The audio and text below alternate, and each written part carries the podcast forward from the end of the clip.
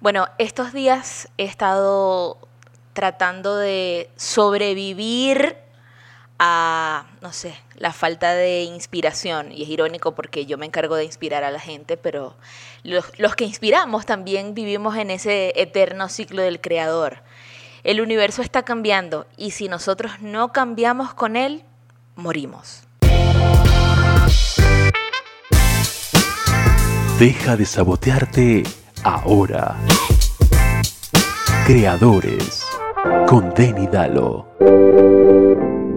Bienvenidos a un nuevo episodio de Creadores. Estoy sumamente contenta de otra vez estar grabando para ustedes, trayéndoles, no sé, pensamientos random que los ayuden a seguir creando. Además que en este momento del mundo estamos como un poco colapsados, debo confesarles. Antes de comenzar, quiero recordarles mi página web www.denidalo.com y mis redes sociales, por ahí podemos estar en contacto. Mucha gente me ha escrito, quiero enviarles un saludo a todas las personas que siempre por DM me escriben, me dicen que han escuchado los episodios que les gustan y que, bueno, me animan a, a continuar ayudándoles con sus proyectos creativos. Así que nada, a ustedes muchísimas gracias. Hoy tengo un episodio muy especial y quiero comenzar primero con una pequeña confesión, porque estos días, de hecho el jueves pasado, el miércoles pasado, no tuvimos episodio porque caí en un loop de un loop muy humano. Recuerden que ser creador se trata de esto, ser creativo se trata de ser humano, de ser sensible. Y en estos momentos donde estamos tan faltos de contacto humano, de no sé, nuestra rutina normal, creo que es muy, muy común que todos nos sintamos de cierta forma un poco aislados, ¿no? Y un poco tristes, si se quiere. Em, yo, como sé que muchos lo han hecho, me he tratado de refugiar en mis proyectos, en el podcast, en mi libro, en leer, en tratar de buscar cosas que me inspiren y que me hagan reír pero hay días donde me gana, donde me gana un poco esa sensación de no sé si lo que estoy haciendo tiene algún significado para alguien, eh, no sé si lo que estoy escribiendo realmente es importante, no sé. Y bueno, te comienzas a cuestionar un montón de cosas que, que creo que son propias, ¿no? del que crea, de todos los seres humanos en realidad. Y bueno, buscando un poco esta inspiración, encontré algo que hizo mucho clic conmigo. Yo dije, esto lo tengo que compartir porque esto, esta información no puede ser solamente para mí, yo no puedo quedarme con esto. Em, y encontré a una persona que, que, realmente logró conectar conmigo, un dramaturgo argentino que realmente tengo un crush con él, se llama Jaime Buigas y bueno, tiene un contenido muy interesante, me llegó al corazón, porque habla de algo que, que realmente creo que va a ser empatía con todos y son tres fases importantes del proceso creativo. Aunque bueno, digamos que él no lo enfoca tanto desde este punto de vista, sino de la necesidad que tienen todos los creativos de encontrar una fórmula mágica para aprender a ser creativos, cuando la creatividad realmente es algo que, nos nace como condición humana. La divinidad realmente es una cosa, o la vocación de la divinidad, mejor dicho, es algo que viene eh, propio de la creación. La divinidad e, está ligada netamente a crear. Entonces, como nosotros somos parte de esa divinidad, si es que creen en esto, la creatividad y esa capacidad de crear viene muy ligada a nosotros, a la condición humana. Y él hacía algo eh, o, da una definición muy, muy linda y es que enseñar creatividad realmente se limita a cómo tú puedes establecer metáforas de vida, ¿no? Em, y digamos que todo este discurso viene muy de la mano con el hecho de imaginarnos a nosotros los creativos como unos alquimistas si saben, los alquimistas, digamos que tenían la capacidad de crear, de transmutar, de generar una metamorfosis para conseguir esa piedra filosofal o transmutar y conseguir eh, crear lo material en oro. Entonces, de cierta forma, nosotros tenemos el don de la alquimia. Pero a donde quiero ir con todo esto es que realmente em, el proceso creativo en sí, ese proceso humano, digamos que está dividido en tres fases, viéndolo desde esta metáfora del alquimista. Y él habla de la fase negra, la fase blanca y la fase roja. Eh, yo siento que la semana pasada y durante todo el 2020 todos estamos viviendo la fase negra. Esa fase oscura, esa fase que a lo mejor por tener ese nombre probablemente ya lo están relacionando con, no sé, con algo negativo, pero realmente creo que lo que él denomina dentro de esta metáfora alquimista con esta fase negra, esta fase inicial, va muy ligada a algo maravilloso y, y es a la descomposición, a matar algo que, que está dentro de nosotros, porque como le decía al inicio de este episodio, el universo está constantemente moviéndonos y es muy propio de la vida misma morir o que muera una parte de nosotros para poder evolucionar, porque no pueden hacer nada si continuamos existiendo o viviendo o haciendo siempre lo mismo. Yo, como lo he dicho en múltiples episodios, pero si es primera vez voy a contarlo brevemente, si es primera vez que me escuchas, eh, yo creo que para mí eh, este año ha sido la fase negra por excelencia. Venía de, durante muchos años de trabajar, de hacer muchas cosas, eh, de trabajar en empresas y creo que muchos que me están escuchando probablemente lo han vivido o lo están viviendo donde sientes que realmente estás como muerto por dentro. Tienes una rutina, trabajas, ganas dinero, haces lo mismo. Esto se puede aplicar a cualquier fase que ya tenga un momento de repetición. Pero hay algo en ti que sinceramente sientes que necesitas morir para evolucionar y cambiar. Probablemente, al igual que yo, durante mucho tiempo, no sabes realmente qué es lo que tienes, qué es lo que tiene que morir. Yo siempre he dicho que si tú no escoges, la vida escoge por ti y la, vida es, tan sabia que de cierta forma te arrastra a matar esa parte de ti con algún suceso eh, o con la llegada de algo que te hace dejar de lado esto que a lo mejor no te está nutriendo tanto. Pero la fase negra es una realidad y es algo que vamos a, a vivir en algún momento, ¿no? Creo que lo más importante y el, el aprendizaje más grande que ha tenido esta fase para mí es detectar lo que ya no vale en tu vida.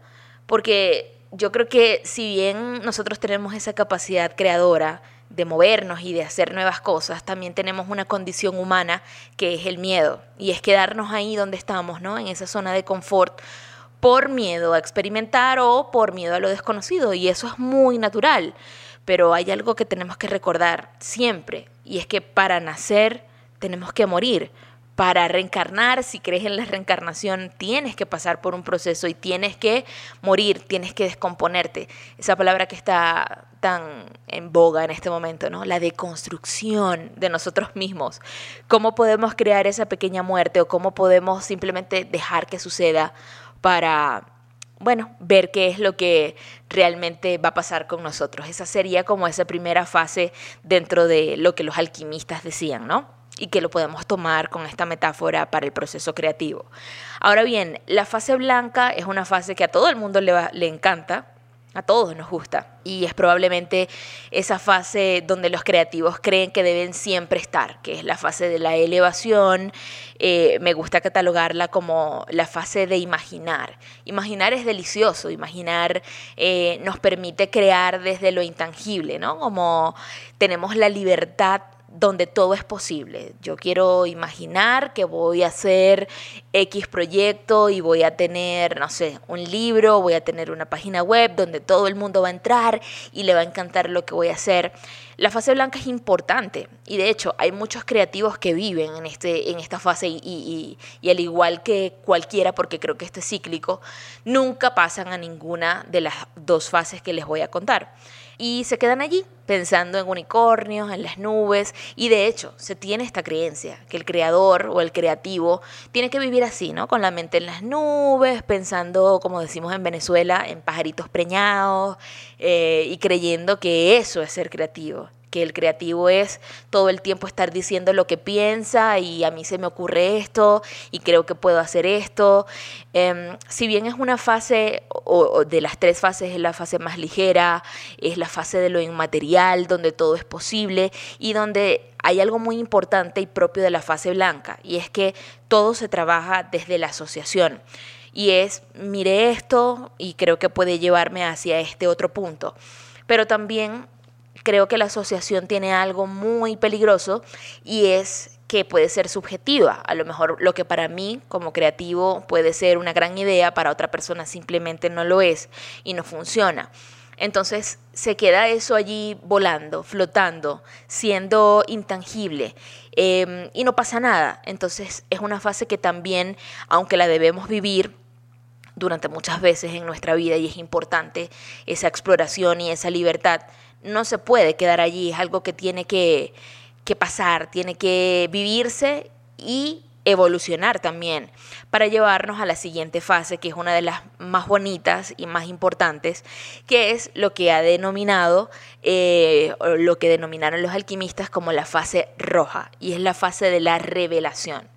Es muy cierto que si nosotros no tenemos nada donde vaciar esas ideas, donde convertirlas en algo concreto, pues simplemente no ha pasado nada. Yo tuve una, eh, mis primeros trabajos, ¿no? Mi primer trabajo fue cuando era muy jovencita, trabajé en mi universidad como asistente de producción de la emisora de la universidad, que era una emisora regional realmente. Y bueno, allí yo creo que tuve como mi primer proceso de aprendizaje más interesante, ¿no? Tenía que escribir guiones, no existían las cosas digitales como ahora. Aquí me estoy vendiendo un poco, se me está cayendo la cédula, pero la verdad es que me tocó aprender muchísimas cosas como de hacer las capturas de las noticias y bueno, fue un proceso muy muy bonito porque ahí realmente pude entender hacia dónde quería ir en mi vida como profesional. Pero en ese momento mi jefa, que era la directora de prensa, me dijo unas palabras que hasta hoy las recuerdo después de hacer tantas cosas. Y es que una idea puede ser muy buena, pero una idea si está en tu cabeza, solo es eso, es una idea. Y de eso se trata básicamente esta fase roja y es la fase de concretar. No se puede eh, ser creativo si no tienes un oficio donde vas a concretar esa fase que tuviste imaginando. Yo no puedo imaginar escribir y pensar que tengo una gran idea si no escribo o si no pinto o si no canto o si no hago algo. Y no tiene que estar enfocado solamente a las artes, porque siempre cuando hablamos de creatividad existe el error de pensar que la creatividad es una cosa que solamente es propia de gente que domina un área artística, ¿no? Pero realmente existen muchísimos niveles de la, de la creatividad. Hay un psicólogo y bueno, escritor llamado Irving A. Taylor que él decía que nosotros podíamos diferenciar, o por lo menos basados en esta teoría, la creatividad en cinco niveles, que eran el tipo o daban el tipo de resultado de cualquier acto creativo. Estaba la creatividad expresiva, que podría ser esta creatividad donde hay libertad, es espontánea, hay imaginación. Estaba la creatividad productiva, la inventiva, que es tan importante en este momento, porque eh, obviamente el mundo no sería mundo si alguien no se inventó la rueda o si alguien no se inventó la era industrial o si alguien no se inventó, no sé, el iPhone y cambia como todas las estructuras. Entonces la creatividad no solamente está enfocada a pintar un cuadro, por ejemplo, está la creatividad para la innovación, que es algo que a mí me llama mucho la atención. No sé si en alguna oportunidad han escuchado esto que no es tan nuevo ya, pero digamos que sigue en tendencia por lo menos en algunas empresas que se han arriesgado a trabajar con, con esto, que es el design thinking, que es como una metodología que está basada en trabajar el pensamiento desde una estructura y ahí hay mucha creatividad. Inicialmente se pensaba que era solamente para diseñadores, pero en realidad ahí hay de todo. El design thinking se puede utilizar o este tipo de creatividad para la innovación se puede aplicar para buscar nuevas maneras de estructurar ideas que nos puedan llevar hacia cualquier área, hacia la ingeniería, hacia la medicina, hacia el arte mismo, en fin. Y estaba la creatividad emergente, según Irving Taylor, eh, que es esa creatividad que se aplica a la producción de nuevos paradigmas de trabajo, nuevas escuelas o nuevos planteamientos tecnológicos. Entonces la creatividad no es algo que solamente tenga que ocurrir o no eres creativo solamente porque eres bueno en un área artística. O sea, la creatividad se necesita aplicar en cualquier sistema humano. Entonces, volviendo un poco a esa fase roja, es muy importante para que nosotros podamos ir hacia algún punto en la vida, entender que tenemos que concretar las ideas. Y esto es algo donde yo creo que todos nos hemos parado, ¿no? Todos hemos tenido esa crisis existencial creativa, incluso yo, y es estúpido porque digamos que ya después de, tantos años trabajando, tú como que tienes claro qué es lo que haces. Yo soy buena en radio, soy buena produciendo, soy buena escribiendo. Mi oficio es, no sé, ser escritora.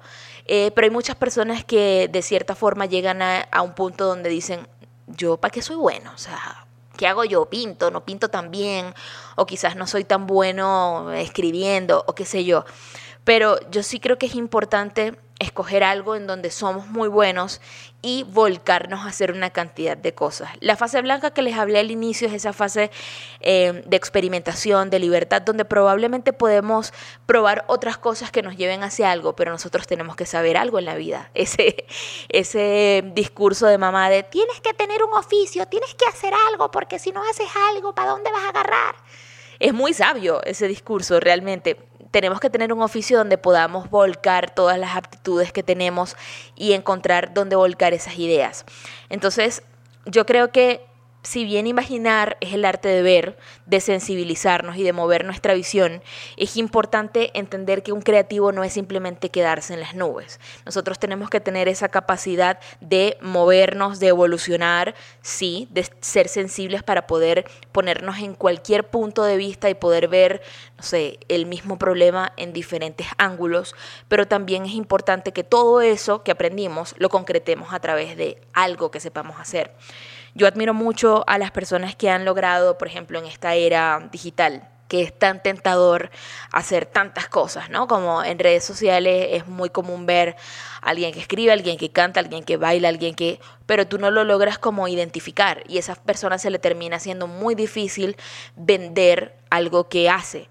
Entonces creo que eso realmente es algo súper contraproducente eh, y cada fase está alineada con la anterior. Tenemos que entender que debemos morir y evolucionar para no quedarnos atascados porque el universo está en constante movimiento.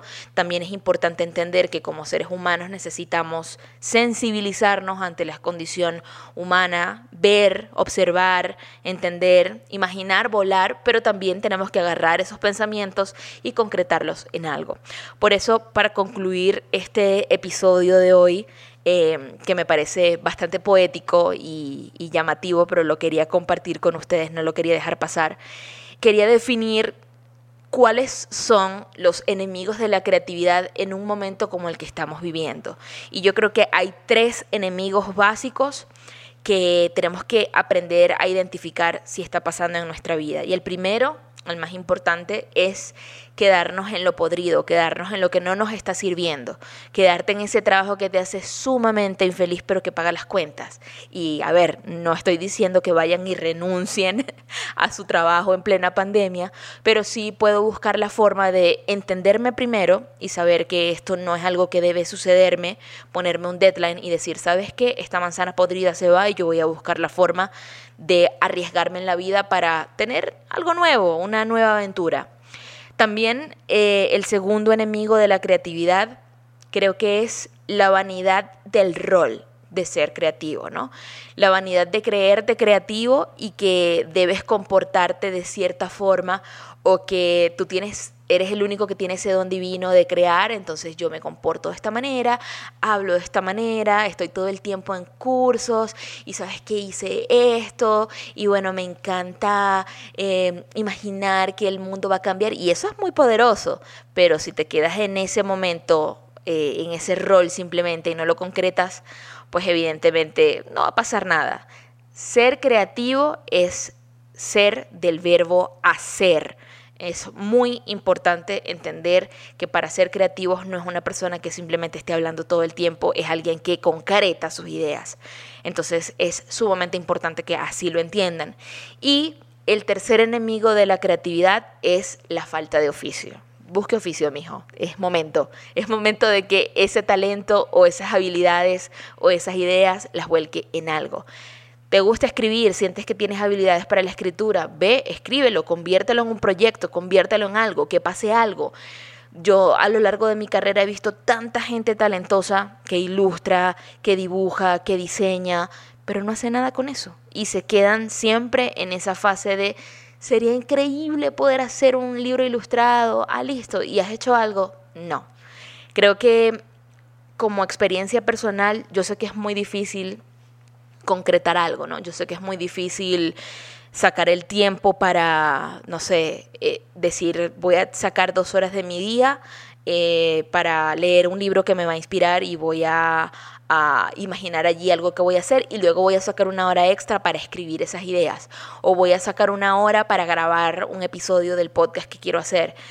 Yo sé que es muy difícil llegar a ese proceso, pero a ver, nada nace sin dolor. Si nosotros no arriesgamos, no ponemos lo que tenemos que poner en nuestra vida para que esto pase, pues simplemente no va a pasar nunca y vamos a sentir que ser creativo es una desdicha y no es un don. Así que les dejo esta reflexión para que pongan en acción sus ideas, no se queden solamente en ese momento donde sentimos que estamos muertos por dentro y que nos quedamos soñando con lo que queremos ser. Si queremos ser algo, si queremos ser grandes, tenemos que simplemente rebasar nuestro propio yo muerto para convertirnos en ese nuevo ser naciente hacia donde lo queremos llevar.